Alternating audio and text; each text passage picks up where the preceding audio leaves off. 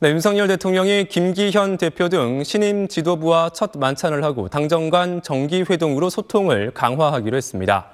김 대표는 당직 인선에도 친윤계를 전진 배치했습니다. 엄민재 기자입니다. 아이고.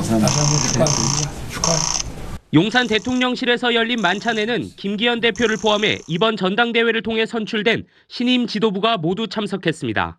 만찬에서 김 대표는 당정 간 소통 강화 차원에서 정기적인 만남을 제안했습니다. 정기적인 만남의 필요성에 대한 언급이 있었고 월 2회 정도 대통령님과 당 대표의 정기 회동을 가지기로 하였습니다.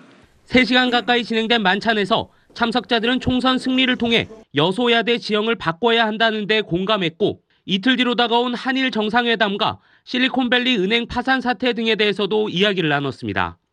만찬에 앞서 김기현 대표는 경쟁 후보였던 안철수 의원을 만나는 등 원팀 행보에 나섰습니다.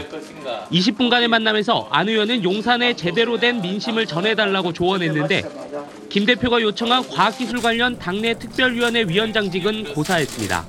어, 많이 좀 그 지쳐 있습니다. 저한테는 재충전한 시간을 달라 어, 그런 말씀을 드렸습니다.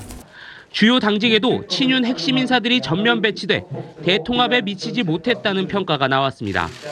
내년 총선 공천의 실무를 책임질 사무총장에는 친윤계 핵심인 이철규 의원, 전략기획부총장과 조직부총장에 친윤계 초선인 박성민, 배현진 의원이 각각 임명됐습니다.